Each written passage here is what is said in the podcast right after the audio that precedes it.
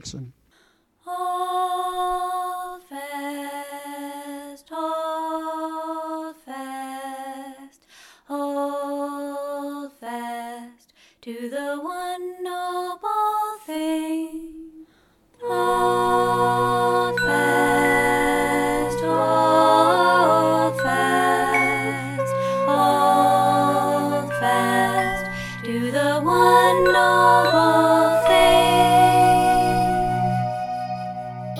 intro for this one. I haven't done a good intro in a while. All aboard the steampunk train, people. Welcome to Last Refuge of the Incompetent. Wait, I that was her am- intro? Oh, that Oh, was so shush! up? Oh, shush! Shush! I was gonna say choo choo and then I stopped myself.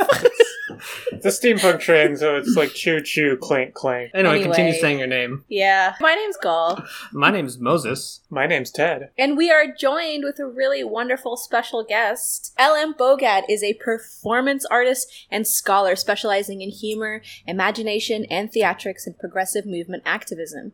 He has performed and led workshops on picket lines and in museums and theaters internationally.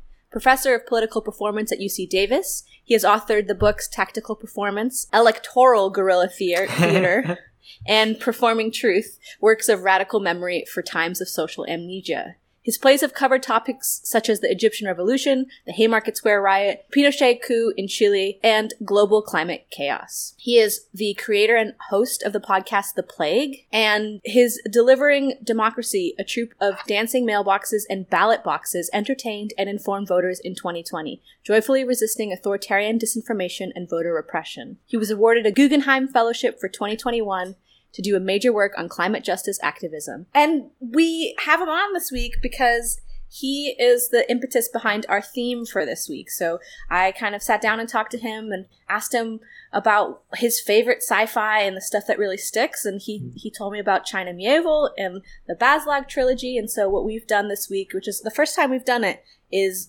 really focused on an entire trilogy. Thanks for having me on. Yeah, It's quite a resume, and yet you're here to talk about weird bug magic. Oh yeah. oh, you love it. What else? I mean, this is a thing to talk about on a Friday. Yeah. It's like monsters that eat your brain, and then the drug that comes out of them Yeah. is you do. There, it's called. I don't know if you can curse on the show, but Not It's on called- the radio.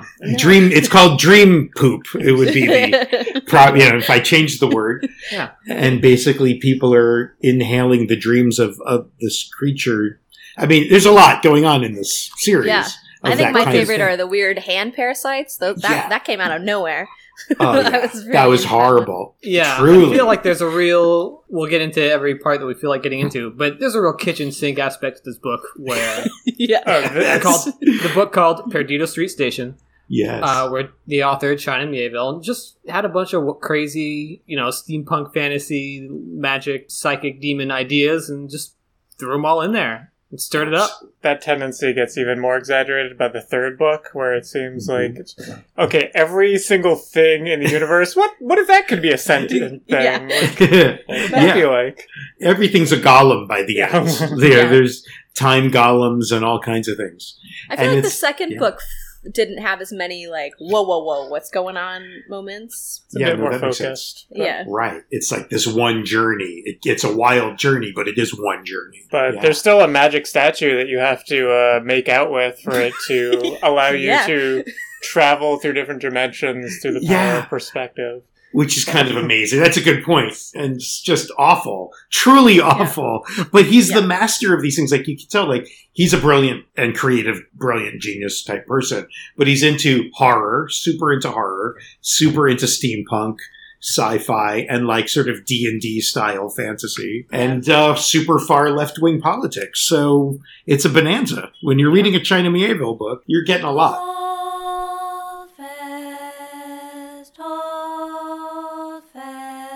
You're listening to the podcast edit of Last Refuge of the Incompetent. To listen to the full episode with all of the music and nothing edited out, just go to lastrefugepod.com for more information or search Last Refuge of the Incompetent on Mixcloud.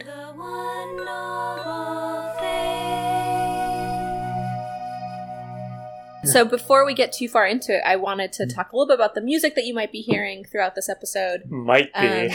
Um, might be is uh really I so I I went down a steampunk music uh uh what's like a byway today and I really did not enjoy myself. There's really terrible steampunk music out there. There's some good stuff, but um I got a little bit depressed listening to some steampunk music today. But I have tried to pick a few that you might hear. I mean, I think the best one, which I didn't even realize, is Thomas Dolby, which is the "She blinded me with science." I, yeah, yeah. I'm just And so wondering much what more. makes that steampunk exactly. You should watch the video. So it, it Yeah, it's Kat, all I haven't about in a long it's time. it's Been a long time since I watched the I- video. like- Like, blinded me science. I have to watch it again now because I totally remember it, sort of. yeah. There's some other stuff. I think. I mean, the Dresden Dolls are pretty good. So maybe. oh you yeah, know, that definitely brings me Ted back to just made freshman the year of college. biggest face in the world.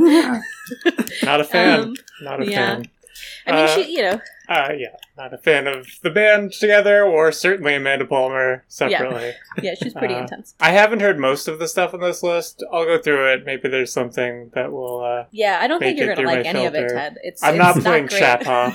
I'm not. I'm just not doing Which it. one? What did I put? I'm on not playing any Chap Hop. It's just Oh not my happening. god, they're so Oh. bad. Yeah. what Chap Hop is from England? It mixes hip hop with chappist, Is like it- cha- like you're a chap, like a ch- like a Is it from England or is it just guys pretending to be old British gentlemen it- and then I think it's writing a mix hilarious joke two. raps about it? Yeah. It is Oh joke raps. God. Yeah, It's people. Yeah. It's like the. It's automatically funny when white people rap, right? Mixed Yeah. Yeah. with like So- this put on fake Victorianism. So it's just cringe. It's mega cringe. Yes. Okay. Yeah, so Yeah. we Weaponized. Proto cringe. we were, we've banished Chap Hop from the playlist. We want all our listeners to know that we considered it and rejected it. Oh, oh. Official Uh, side note: Thomas Dolby is also the creator of the classic Nokia ringtone. So What? yeah, yeah, he was a, He's a versatile. digital digital music pioneer. Man. Can we say Um, pioneer? Yeah, sure.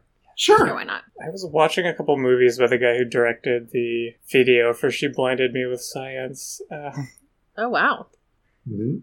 I think deep, he, deep, Ted. he went on to uh, to do the movie Electric Dreams, um, Oh, where yeah, I know that movie. uh, yeah, oh, what's his name? Bud Cort voices a uh, horny computer. Yeah. Did you guys did you guys watch that one without me?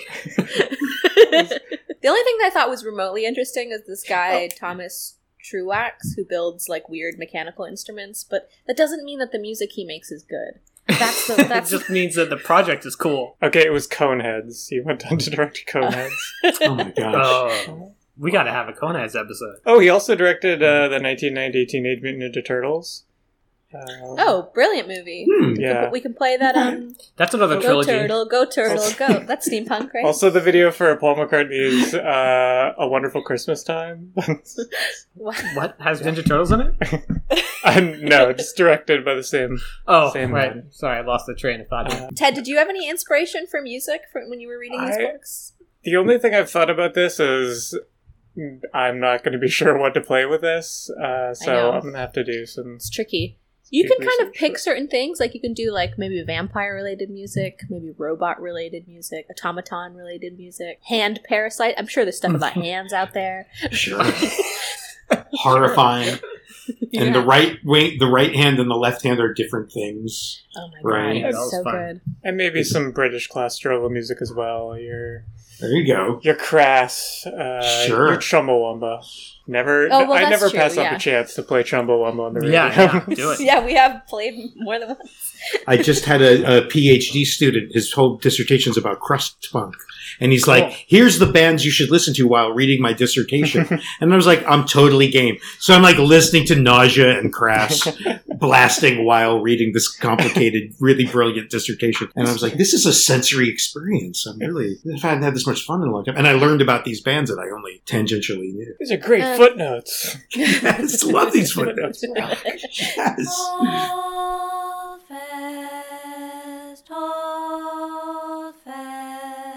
Why China Mieville? What about Mhm. him speaks to you? You know, I know you sent me that picture, and it was like a whole library section that you have devoted to him, which is Yes.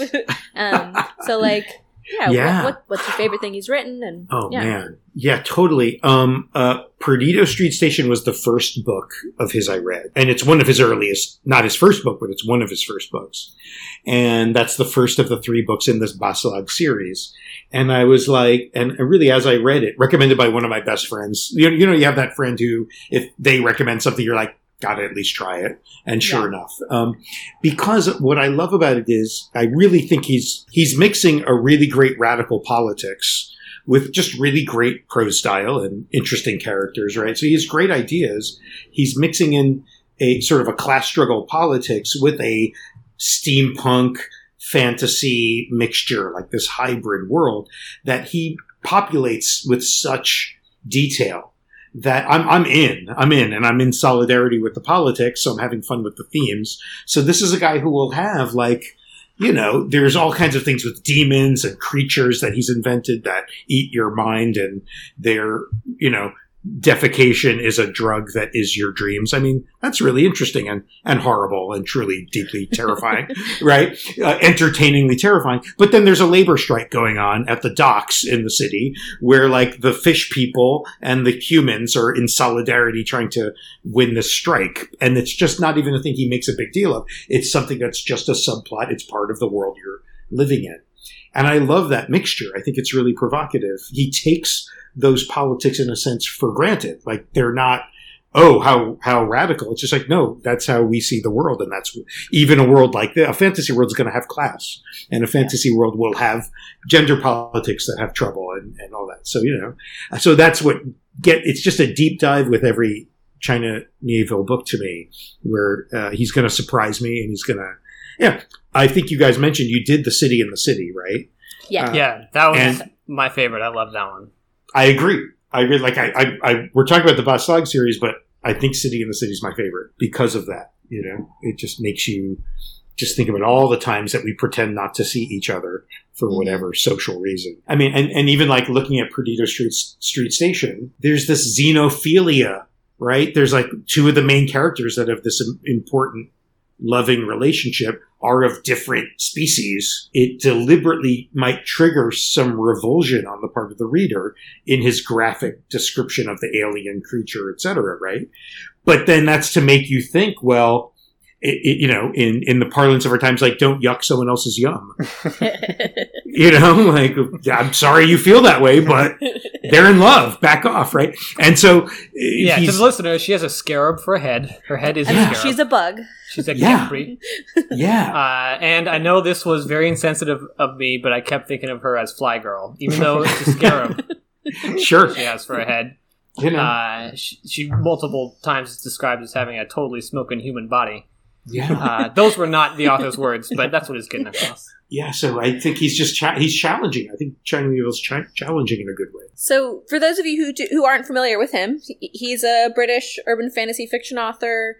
He's an essayist. He's a comic book writer. He's a socialist and a political activist and a literary critic. And I think we mentioned this earlier, but he describes his work as weird fiction, which is a perfect, aptly named description. Um, Yeah, it, it delivers. He delivers on that Yeah, genre title. wholeheartedly. Um, although it's weird, but it's not weird structurally. Do you know what I mean? It, It's a pretty straightforward. They're straightforward stories. I'm trying to forget. It's not like Samuel Delany's Dhalgren, Yeah. where. Yeah, exactly. uh, it's so experimental in the prose that you have trouble, like even following what's going on concretely in the narrative. yeah. Uh, although in the third book, there's sort of a middle section where the it jumps backward in time, right. and it feels like the prose definitely gets more experimental in that period, but it's not like hard to follow. We talked about months back now. We talked about how like J.G. Ballard has such a like strong prose style, and Mieville's not quite as refined.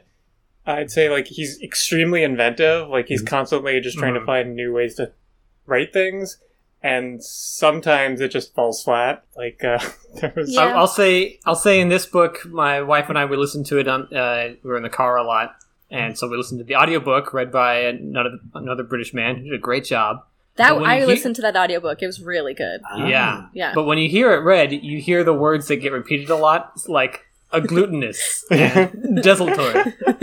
It's like, oh, the children were desultorily playing along the riverbank. Is that how they were playing? And it's just again and again he kept using those words, and it was uh, Ah. just funny.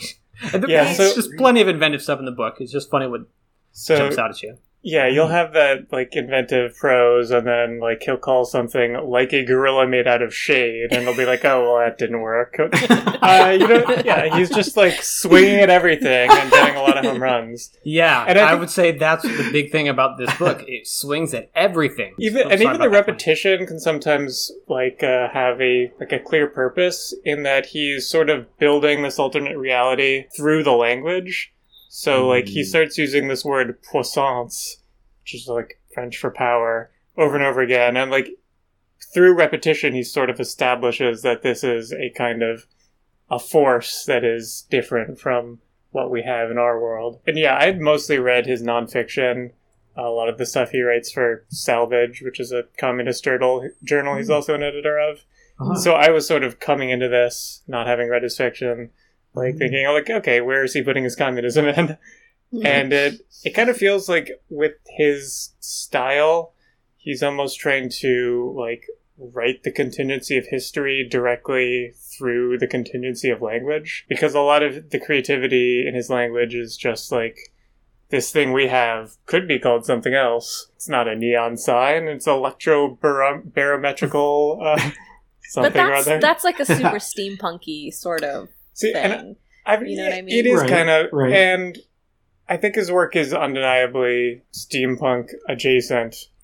It's a mm-hmm. one thing that makes it more interesting than the like basic steampunk premise that like what if history continued from this arbitrary technological Yeah. cutoff is that the way he writes it's almost more like it's not just what if things proceeded from a earlier technological point it's what if they proceeded from an earlier like conceptual point. So it's like instead of writing science fiction he's writing natural philosophy fiction. But then he adds in all these magical elements but puts them in like the same scientific framework that uh you know the actual 19th century or whatever would have. So you have Right. magic but of course they work using thaumaturgons uh, right, just like right. electricity works with electrons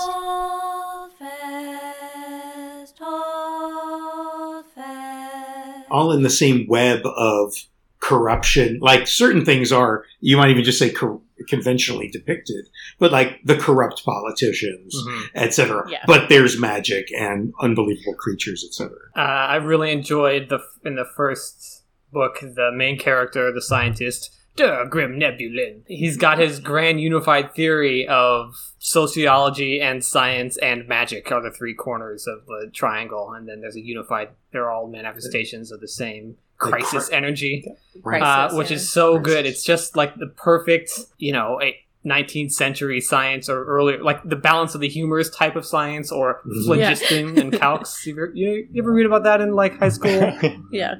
Chemistry? mean, that, yeah. it, it also feels like so extremely specifically marxist like Hmm. he's writing a universe where possibly the underlying force is contradiction Right. right. which is just built into everything and is the motive force of not just history but like you know, Physics. a, itself la- a ladder, a Metaphysics, ladder that's about to fall over. well, if it's about to fall, that gives it the energy to make a lot of noise when it does fall. Well, in the It's a great- scar, there's the technology from another civilization that's like about probability. So your your weapon, Oh, yeah. your sword, is probably here, but it might be Right. here or there. I'm The gesturing with my hands. dolls, Mhm. Yeah. Yes. Yeah. And um, I found it particularly interesting that one of the characters even has a sort of thought as an aside that the possibility that underlies this technology throws into question the crisis theory um, that the earlier character brings up because they dated, uh, not in any of the books, but Oh yeah. She's yeah. No, he, briefly- he, he doesn't he mention he mentions her briefly. yeah, right. she's briefly Yeah. she's mentioned in the Ah. first book, then becomes yeah. the central character of the second, but she never appears in the first. She's just Bellis Coldwine. yes. So it's yeah, I found it very interesting that he sets up this kind of very Marxist concept as a underlying force in the first book, and then like undercuts it and throws down onto it in the second one. Um, Uh, just a little bit more about him. He he. One of the things that's really interesting is that he has this like grand plan to write a novel in every genre. Which what is every genre? But you know, like every you know genre you can think of. So uh, Iron Council, which is the third book in the Bas-Lag series, is kind of like this western sort of western meet. Ooh, I just said western meets Steam Sug. It's Wild Wild West. Um, No, no. Gasp. Gad, Um, egad. uh, you know, he's got I mean, like this zounds. Sequest pirate sort of world in the Scar, which is the second book, and then, Right. like we mentioned, the City in the City is this very detective noir procedural, basically. Um, yeah. and yeah. it's, it's kind of cool to see him take his weird worlds and put them within accepted genres. Hold fast, hold fast. Uh, one thing that I, I like about him i- that is true in, in many different of his novels, not everyone, but is that uh, he truly seems to love big cities. And he just relishes the idea of cities, right? So in, of course, New Crobuzon is this amazing London-like heart of an empire city with all these different neighborhoods and he he he repeat he repeatedly has characters wander through them because it's plot related, but also so you get to learn the city and you learn the different neighborhoods and how they flow into each other and the ethnicities and class conflicts in the city. And he wants you to know his city that he invented. And then, like in the Scar, the floating pirate city of Armada, I Yeah. really liked it. It's a bun- it's a flotilla city of captured vessels all tied together different neighborhoods, factions, characters of each. He, I just really enjoy that. And then you look at his historical book, October, about the Russian Revolution, and he's getting into the geography of the of Moscow, you know, and getting into that history because it's where the battle started. So he just he, he's he's a he has a particularly love for cities, and even like in one of his short stories, there's autonomous streets that are living creatures, and they move around and fight each other and, and mate, and they so then the streets connect different regular streets, and it's just amazing. I just love the idea of fighting streets wiggling through a city. Definitely don't see many fantasy novels that begin with a discussion of how like the cool neighborhood has been gentrified and how the Yeah. artists have to move somewhere else. Right. I did read. I read somewhere that he like kind of despises Tolkien. I mean, that would Uh, make sense, wouldn't it? Though that makes sense, right? I think partly partly he despises him just in the sense that like it's pigeonholed fantasy into like a, a, a very particular. Everybody's just repeating Tolkien over and over again. Yeah, I mean, he was also politically reactionary and like Exactly. you know, yeah. characters and plots in Tolkien are very different from characters and plot in Mieville. Um, yeah. For sure, for sure. I mean, you know, yeah. I, I, I mean, it's been said before, but yeah, Tolkien uh, was pretty right wing in many Yeah. ways, and like the ra- the racial politics and the class politics, right? Then you look at different. I mean, just that makes you think of like, uh, what's the guy? What's the Game of Thrones guy who has RR? George R. R. Martin, right? so he loved Tolkien, but didn't think he was harsh enough. So he's his Game of Thrones is like, what if it was Tolkien but with realpolitik?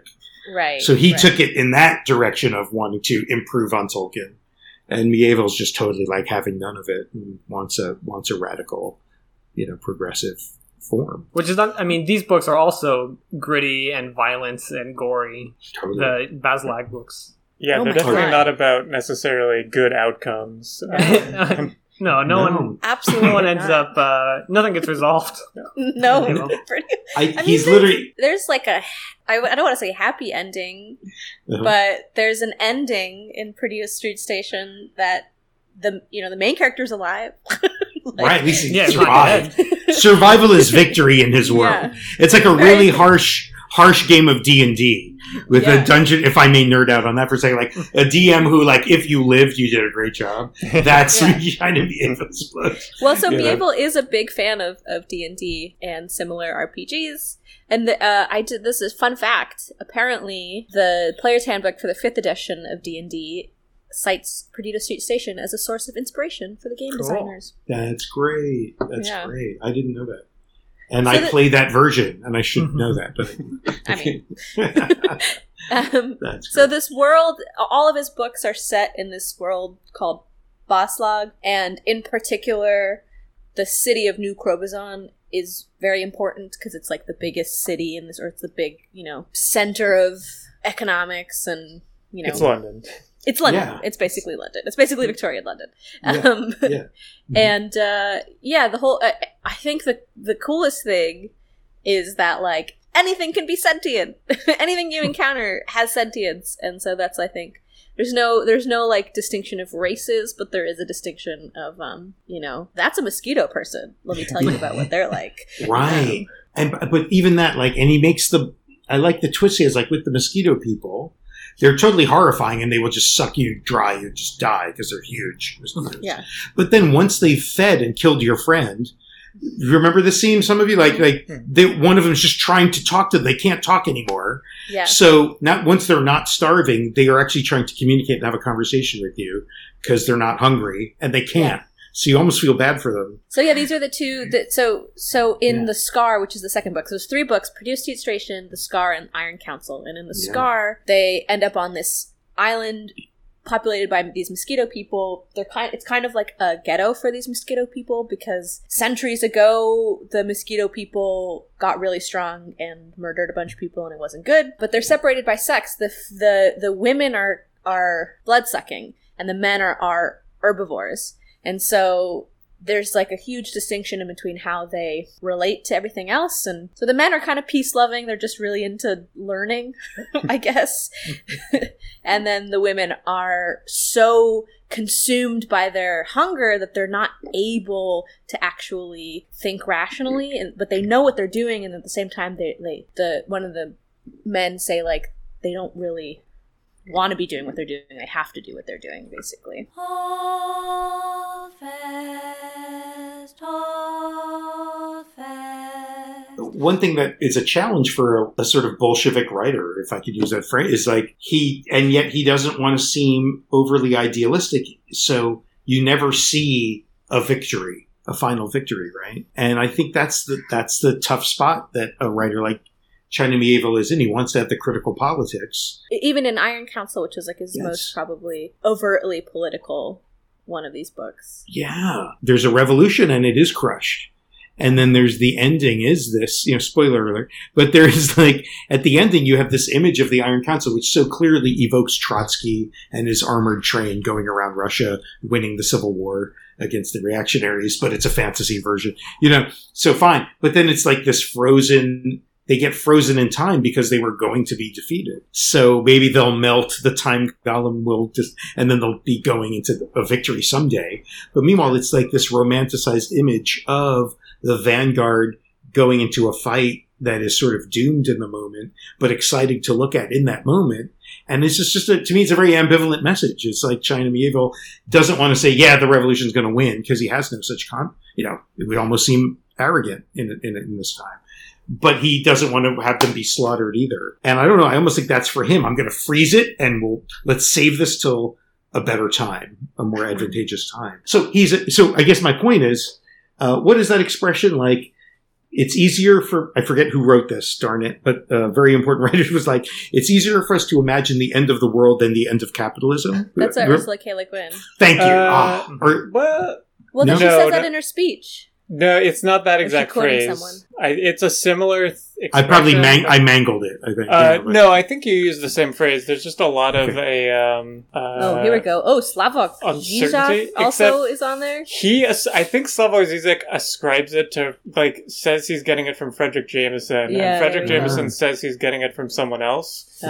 Um, so it's Wow. possible he, and like nobody's been able to track it before the Jameson bit, so it's possible Yeah. he just made it up and then ascribed it to another person. Or That's great. I'll choose to believe the original quotation is from Dolly Parton. nice. That's great. If we get to choose, then I'm choosing that. I, that's a good Saint Saint Dolly. But so then that to me is this interesting thing, and I don't know if I want to call it a failure of imagination because this is one of the most imaginative writers I've read recently. But like he can imagine again all these creatures that like he can imagine smoke that turns into mist and then solidifies around your body as rock and then you're stuck in the rock. He can imagine all these unbelievable things and he can't imagine the vanguard of the revolution triumphing.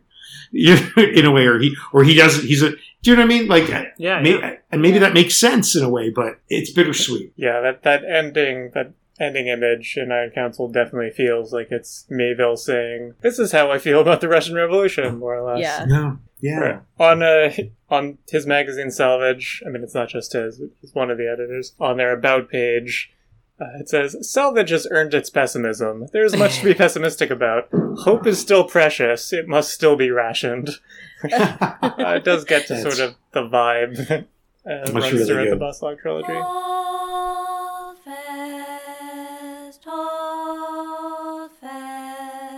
Perdido Street Station, Mieville himself described it as basically a secondary world fantasy with Victorian era technology. So rather than being a feudal world, it's an early industrial capitalist world of a fairly grubby police statey kind. And Yeah. Moses, what's the name of the? I can't say his name. Grimnebulin. I, Isaac der Grimnebulin. we should all change our name. Can we, as a performance art piece, all four of us change our names to that? I don't know if I can fill Uh, out paperwork, even if it's for a performance art piece. it's a lot. There are these guys in, in the in the Czech Republic, I believe, who all changed their name to the same name as the current politician that they were, and they all ran for office. And so there's four people with as a performance art piece, and it just confused everyone. So maybe that's our future is in politics, prank politics. I don't know.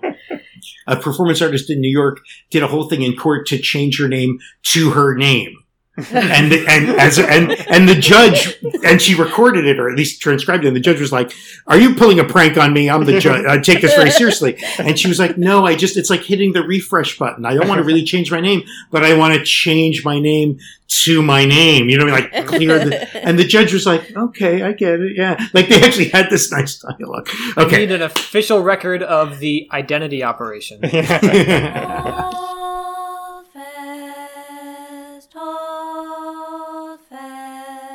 what struck me as the most overtly, maybe in Mieville's idea of a utopian society, was the world of the Garudas yeah in Perdido Street Station. The bird people. The bird people. yeah people the bird people hmm that sound and act just like a bird person would, honestly. Yeah, the guy, So- the audiobook, the guy does a great bird voice. Bird oh my god, it's so now i want to hear this really okay Can you do it, Moses? Uh, yeah, so the birdman's name is Yagharek. It's Yeah. like, Isaac, I am here to ask for your help. Only you can fix my wings. and so on. Yeah. I, I um, just love the idea of an aerial species that's sentient, as you say, fully sentient.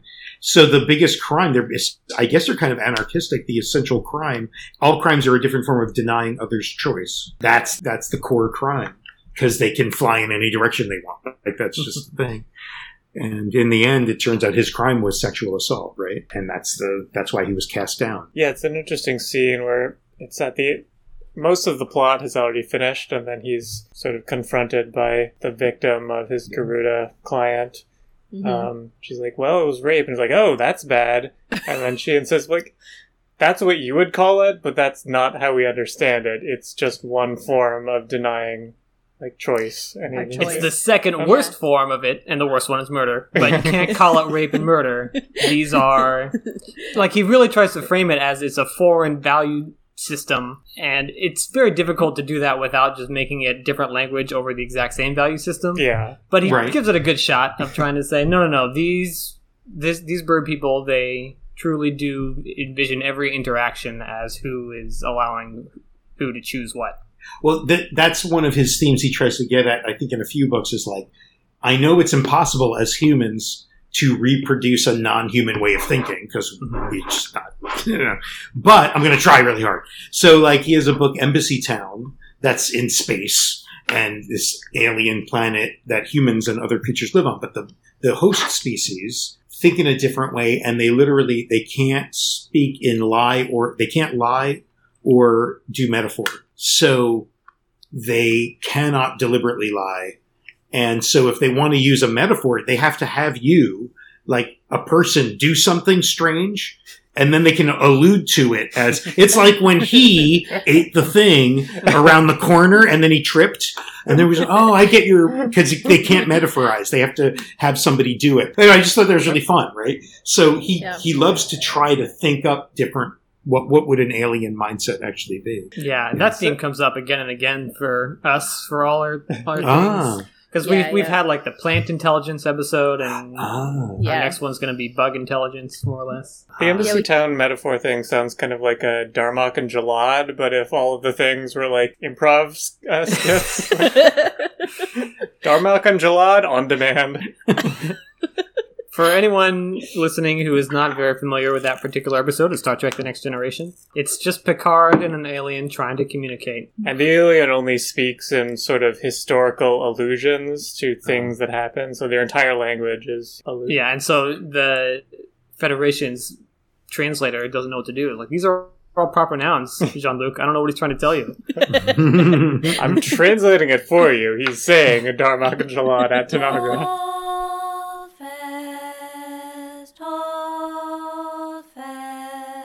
Not to give too much away, but Der Grimnebulin. Grim Nebulin.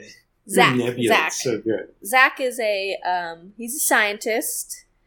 He's a renegade rogue A, a heterodox independent scientist. Yeah. Nice. Um, and uh, he's approached by this Garuda, this bird man, whose wings have been cut off, and he's like, "I want to learn how to fly again." And Zach's like, "Let's let's try and figure out crisis energy to make you fly." In the meantime, though, let's try and figure out some more conventional means. Uh, I'm going to So- ask, ask a criminal to give me one of everything with wings. yeah, One- exactly.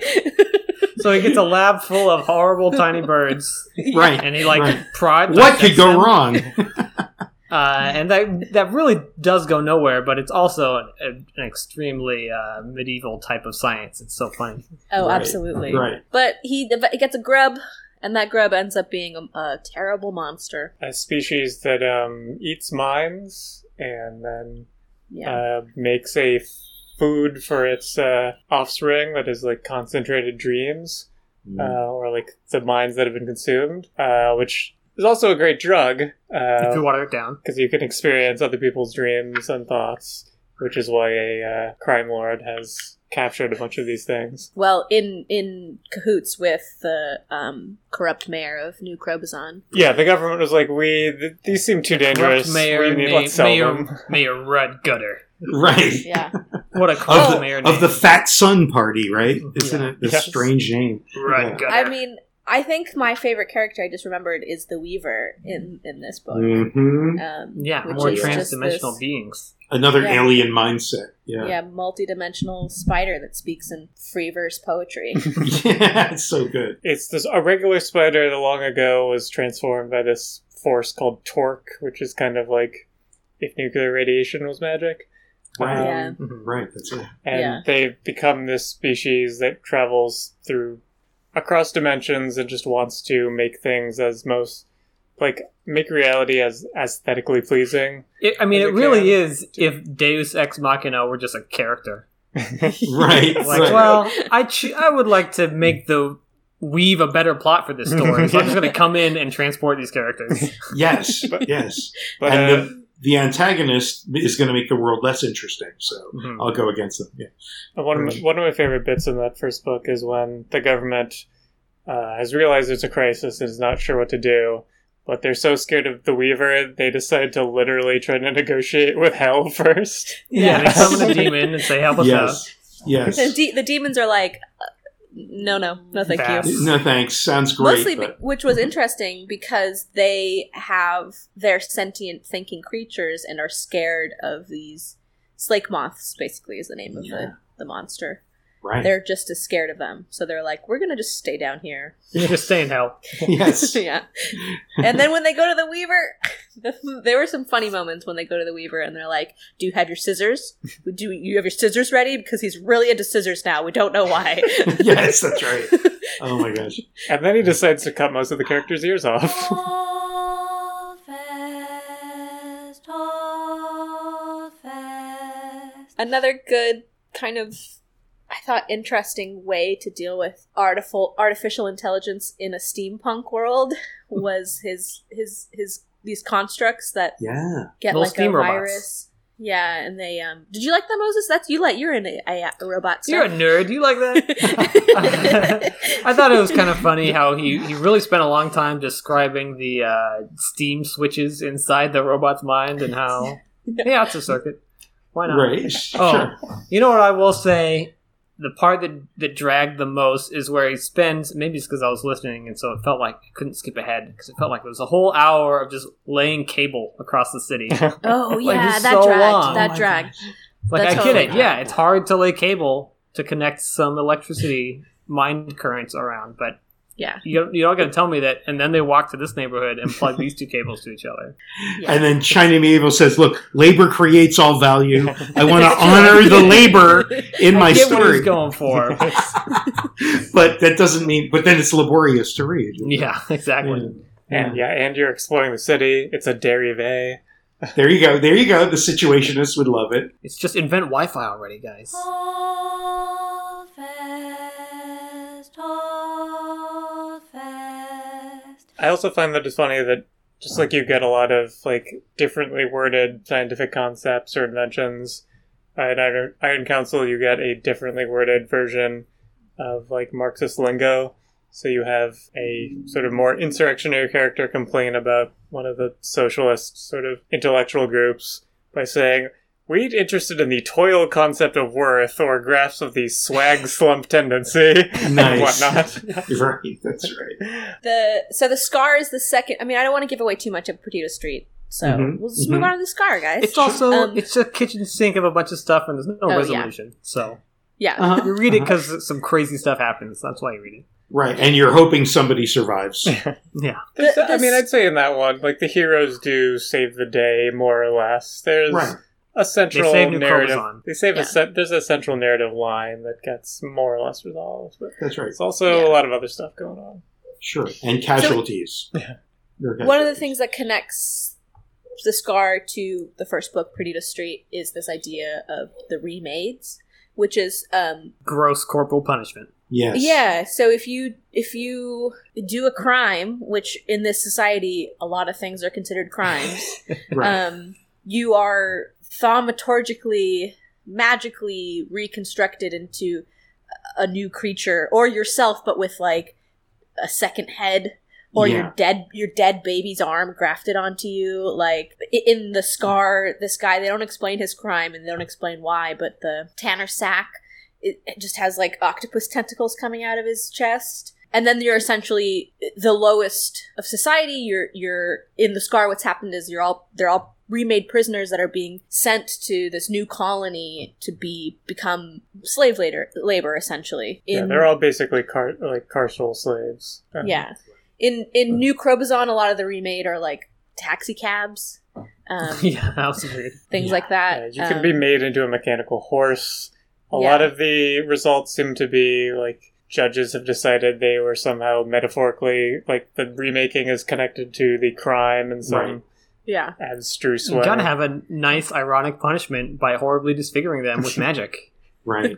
So the, the scar takes place uh, on the sea. It takes place on a, a uh, what's the a water world type world. except- yeah. Yeah.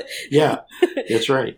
And they're going Um, towards the colony. New Crobuzon, which probably will not make the world a better place. New Crobuzon is colonizing and setting Nova up on. Esperium. And uh, so it's kind of you're like, oh boy, they're exporting that wonderful social system. This is not so good, but uh, but they're on a boat going there, right, with um, prisoners and exiles Some or people fleeing. yeah. Among them is a woman named Bellis Coldwine who becomes the principal or the I guess she is the main character. She's also she's the narrator because the whole thing Yeah. is Yeah. like a letter she's writing. Um, yeah. Or most of and um, and then surprise, surprise, they are raided and captured by a, a pirate navy that belongs Yar. to this world called the Armada. Essentially, are like, listen, now everybody's equal here, remade or and citizen or citizens, everybody's equal, but you can never leave. Right. I mean, we'll kill you if you leave. So We're we're not gonna play any pirate rap, are we? is that a Ah, thing? Is that a thing? Yeah. Oh God. wow. Might play some actual shanties. Not going to play pirate rap. okay. Just making Uh, unless you mean like the um, style of like uh, Hugh uh, funk that's played uh, that was played Oh. on like pirate radio stations. Oh, no, no, pirate that's radio's cool. You know, I think we're allowed to say that on KCSB 91.9 FM in Santa Barbara. Pirate radio is cool. but no, people doing uh, uh, like Avast Ye Buck Me Hardy's rap. Not gonna happen. Yeah, pass. I'm glad y'all. There's some no, not past this line that y'all have, Yeah. which is really. This I is a show with appreciate standards. that. yeah. Hold fast, hold fast. One of the things that they talk more about, they they they mention them and they exist in the world of New Crobuzon and Perdido Street Station, but the cacti, the cactus people, have more Yeah. of a Oh, good. They come back. All right, I Yeah, should oh, say yeah. I only read the first one. I didn't- Sorry, much. Mhm. Yeah, yeah, they're they're they ex- they exist in this world. They're kind of just surly pirates. cool. And yeah, they're real strong and you know, Yeah. big, yeah, thick, and woody. Yeah. Oh, and there's like crayfish people too as well. There's more like you know sea type sentience that exists. And vampires, aren't there? Yeah, Yeah. the the And- Brucolac. Yeah, also a like a distant land that's run by the undead, That's right. Yeah. That's right. like a Spear. zombie zombie aristocracy. world. Yeah, yeah. That's right. Um, Yeah, and think different seas, different with different names that have different characteristics. Like if you go into a different sea, everything's even time moves more slowly, or it has weird, you know, uh, unpredictable elements. You know, so the sea travel you get a sense is also affected by the fantasy of the world. And, but I, I liked, you know, there are things about this rules of the sea and the espionage. There's real like espionage in the storyline oh yeah, and tr- treachery. And I think good. it's neat because Coldwine is the super judgy, cold character who's very Yeah. tough. She's a tough character, which is great.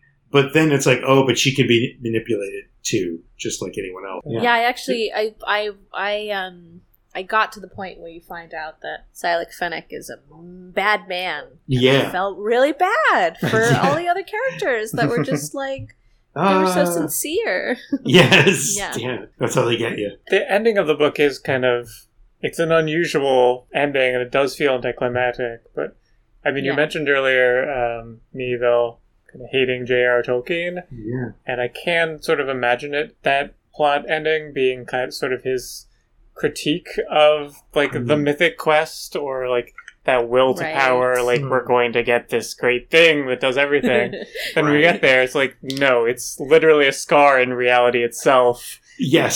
what do you think is what do you think you're going to be able to do with it Right. What's Yeah. the good part? What's the useful part? That's right. That's right. beyond I I mean- understand Exactly. And actually, but I love the just the mechanics of summoning this Avanc, this thing Oh, that's yeah. so out of scale, and he's able to capture its out of scaleness in some ways to me. Like, Yeah. It's a Yeah. giant fish that comes from a literal hole in reality at the bottom of the sea. yeah. Sinkhole, yeah. I mean, it's one of the great images of Moby Dick. Is you're looking over the boat and you see this little white thing. And it's getting bigger and bigger, and you realize it's Moby Dick from really way below coming to kill you, coming straight up below you, and it's enormous. But it starts as a little white dot, and just the way he describes it is the same kind of fear that gets into you. Yeah, I, th- I think for me the most overtly political part of this book is the relationship that the remade have with the the, people, the free people that were on the boats with them, Mm-hmm. and just and just the way that the so many, the remade are like, why would we ever leave? That what we, there's nothing for us out of this place. Here we can re, we here we can be truly remade. We can be you know Yes. Well, it, and it evokes the real anarchist history of pirates in the hundreds of years ago, right? Where it was a, a pirate ship hundreds of years ago was a, I mean, you could critique it, but it was a refuge of the cast out and the oppressed, right? And some pirate ships were running in semi-anarchistic fashion. I, I, I- think you're right. That idea of, and by the way, they capture the ship. And isn't that, I thought that was an interesting detail, and it's clearly the way the pirates do it they do execute the officers, the captain and the lieutenant. They're like, we'll never get these guys to be trustworthy because they are super elite officers, right? They're yeah they they got to go, which I thought was ruthless and scary, but made sense. Everyone else, you get the same deal, and the more oppressed you are, the better deal it is. Yeah. You know? The, the the just the like you know young Navy soldiers they get put into re-education camps, and if they come out on the other side willing to live here, then great. And if they don't, we don't know what happens to them. Right? Probably Yeah. not great. yeah. Yeah. I think it would have been really easy for a lot of left wing authors to write this floating pirate city as a kind of egalitarian utopia. Mm. And he really avoids that. It's like, no, this is basically like a mercantile entity that is stealing stuff from people constantly all over. Yeah. But it's constructed by these people who were, again, like carceral slaves in their old society. Of course, have every reason to abandon that. But there's still like a a politics of the various Yeah. neighborhoods in this little Oh, city Heavy duty factions Yeah. fighting. Absolutely. Yeah. adds up it adds up to this kind of municipal adhocracy that then gets transformed by this obsessive quest to find this amazing power of the rift that is too big for you. it's just not good, right? But that's right. And I mean, I but there he's documenting and having fun with the idea that inevitably there are going to be factions, right, in, in a new order. And how does one faction impose its will by hook or by crook on the rest?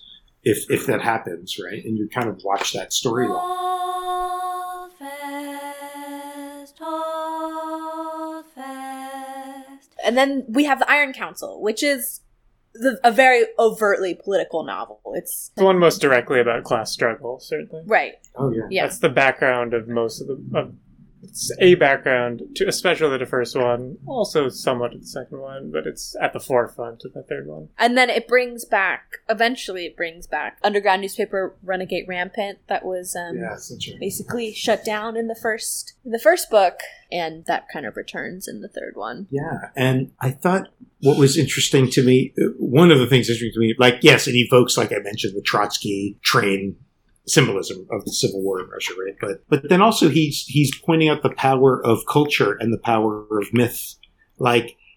The Iron Council, it's a moving train. I, mean, I love the fantasy of we take the rails from the back and we put it in the front. Like it would be so much better to just have a tank, but they don't have a tank. Okay, so it's a train with a limited amount of track, and it's such a organized collective they can actually keep it moving with this one set of rails. That's amazing. Yeah. Um, but it's also a metaphor for something, right? And then, but like, why does the new Crobuzon militia want to destroy it? It's just one group of revolutionaries who ran away, but it's the threat of their example for everyone back home. They're like, we got to get them, you know? And, and that to me, I think there is something to that, that the power of example or myth is sometimes outsized, uh, disproportionately powerful. One one theme that runs throughout a lot of these books, um, sort of it's not it complements the kind of pessimism or uh, rationed hope. It's that often the the like hero protagonists end up saving the system that they're against. In the first book, the renegade scientist ends up saving the city um, from this uh, threat while being hunted by the police. Uh, in the third one, the revolutionaries save the city from this war that the ruling class started, and they have nobody has any idea that they did it, and they didn't mean to save the ruling structure, but they still had to in order to save the city that they you know are still so attached to, even if it's terrible to them. that's a tough and that's a there's we're often put in that position right? Like i feel like the i think uh, social movements are often put in that position. It's like well this is terrible but before we can get to something better we have to avoid the even worse.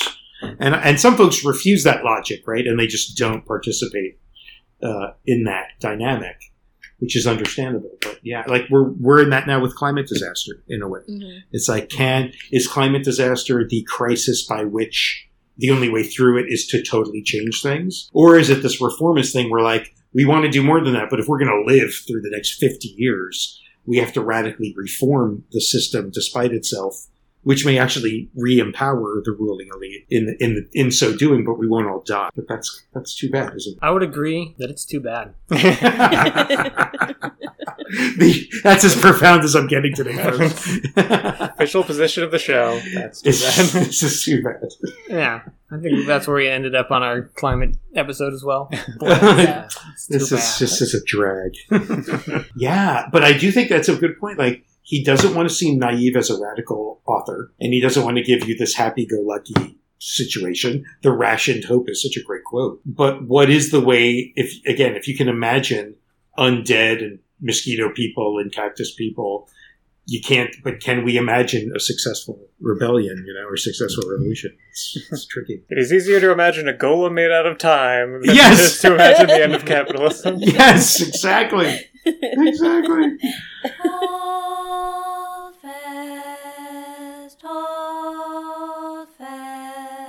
So, what did we learn this week, folks? What? I think part of it is that it's just hard to write that ending and then have it sound good to the reader. Like, I imagine that sure, there's a draft where you wrote the ha- happy ending, or some writers, many writers have tried this, and then realized, you know, I, you know, I can't communicate this honestly. And maybe this part isn't even up to me, the writer. This part is up to you, the reader. Like, please, Im- you got to fix this part. you, Yes. you imagine what the next step is because I, I blew it. can't get there I'm, I'm on the mountaintop but i can't get there with you yeah This is a this is not a lesson. It's just a little detail that I enjoyed from Iron Council, which is just like taking the magic um, framework and putting into the little details of the life world. Is that uh like the people who are with the tr- moving train? Uh, he mentions that they're making hexed moonshine. It's like, yeah, of course, if you were like making custom alcohol, yeah, you'd put some magic on it to uh, oh yeah make it work better. the metaphysical buzz is important adds a whole new element I learned that the steampunk music genre is trash. Yeah, you should email China Mieville about this. I don't. I don't. I don't think he listens to steampunk music. I mean, Yeah, maybe but he you does, should but tell him that it's your fault that you had to listen to it. Yeah, I don't know It's enough his about fault that you had to listen. I don't know enough about like the history of steampunk to know like where he like how influential Bas-Lag is to its creation, or if he Oh. just like took some of the aesthetic. I've been I- to a what- Makers Fair. Have you guys been to a Makers Fair before? Those are steampunk parties. one Yes. one more recent work um, that I'd also played recently that felt like it had a lot of Mieville in it is um, Disco Elysium, uh, which is this RPG that came out a year or two ago. It's written by like an Estonian novelist. You play like an alcoholic detective, and it's it's um it's like an RPG where you have stats. Um, but they're things like savoir faire or electrochemistry. Someone- Yeah, maybe we You- need to play this one. Yeah, and it's Yeah, it's I've been sounds like told about fun. this one too. it's done Yeah. entirely through like conversation trees, uh, but your your character stats will determine like what things you detect, what things you can say. It's That's set in this sort of dreamlike quasi Europe, uh, where this and it's in this city where a revolution happened and was then put down, um, and you're sort of living in the ruins, being this alcoholic cop.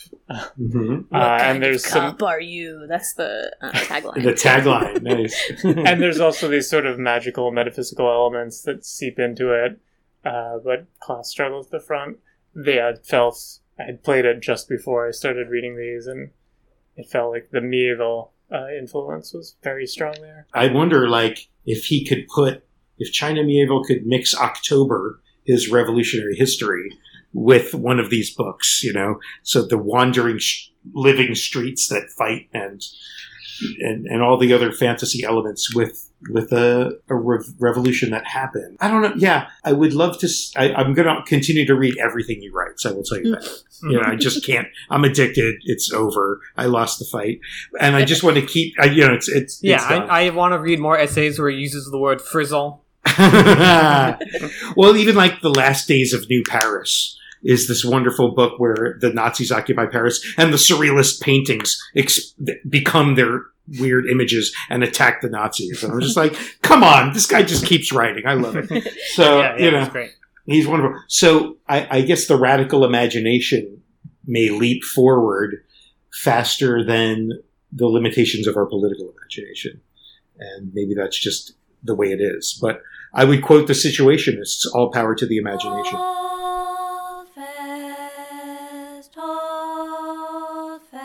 If you want to listen to the show live, just log on to kcsb.org on Saturdays, 6 p.m. Pacific, or if you happen to be in the Santa Barbara area, tune your dials to 91.9 FM. The one noble faith. Well, thanks thanks for coming on the show. So Um, awesome. You guys should check out podcast The Plague. Any any particular episode that you're really proud of? Ooh. Um, I like the one with Philip Howard, uh, professor at Oxford, talking about authoritarian bots online and how to combat Oh, disinformation cool. from authoritarian people messing around online. Um, because also, I ask everyone at the end of every chapter, to, uh, at the end of every episode, to do something creative, whatever they want. They can sing, they can do a poem. And what this wonderful Oxford professor chose to do was a William Shatner esque reading of the titles of disinformation videos while I put a weird soundtrack under him. And he just rocks it. I was like, this is the, I just, a tear came to my eye, tear of joy. So Gotta, go, go with that that one. Cassette. Oh yeah, oh totally. Oh yeah, you're right. We'll fund some performance art with the money we make from the Oxford guy with the Shatner thing. Absolutely. Next week we'll be doing another short story. So for for long time listeners, we're breaking up our just to give us a break because it's a lot of books, a lot of reading, a lot of movies. So we're gonna do one of these episodes every other week, and then between we're gonna, you know, like last week we did Voltaire's Micromegas, broken up by some music. Famous anti Semite, Voltaire. Oh, sorry. Whatever. As long as you're okay with it. I mean, I, grew up on Roald Dahl. I grew up with fam- famous anti-Semites. Yeah, it's a sad story. So I won't pick. I won't pick anti-Semite. Jeez, gosh, Ted. Good Um, luck finding a non anti Semitic writer. Ugh. and then uh, after that, we'll, we're doing a, a a really fun show about uh like positive portrayals of insects in science Yeah, fiction. we already did So, evil bugs. Nice. Yeah. We're doing And now we're gonna do nice bugs. Or at Yeah, that's Yeah. nice. It's a more balanced protagonist approach. bugs. Um, you should check out our website. I will post. I will post LM's website on here. On there, a link to the plague as well. So that's lastrefugepod.com. You can send us an email at the last refuge of the incompetent at gmail.com. And as always, you jerks can leave us a voicemail. Oh yeah. um, oh, I don't know. Listen, LM, we haven't gotten a voicemail, so we're trying. We're trying this thing where we're just mean to our listeners, and maybe they'll. Just just provoke them. We're- Just Yeah. provoke a response. I think We're it's a good asking idea. for hate mail. You know what? complaints. You all out there, you don't have the guts to leave these people a voicemail. Right there. The kind of guest we need. yeah. Um, 805-253-3091. That's the number. And, um, I oh. just don't think anyone likes dialing a phone. That's Right. also true. That's I wouldn't true. be a, a radio show of voicemail. Are you kidding Yeah, me? what kind of weirdo does that? Insane. yeah, you, yeah, you guys, you crazy people. Yeah. All right. Just And- the kind of mad genius who will leave you a voicemail. That's what we need. And, um, you know, I hope tonight when you go to bed, you're not haunted by dream poop nightmares. I, I will be. you have some sweet dreams. I tell you what. Sleep well, incompeteers.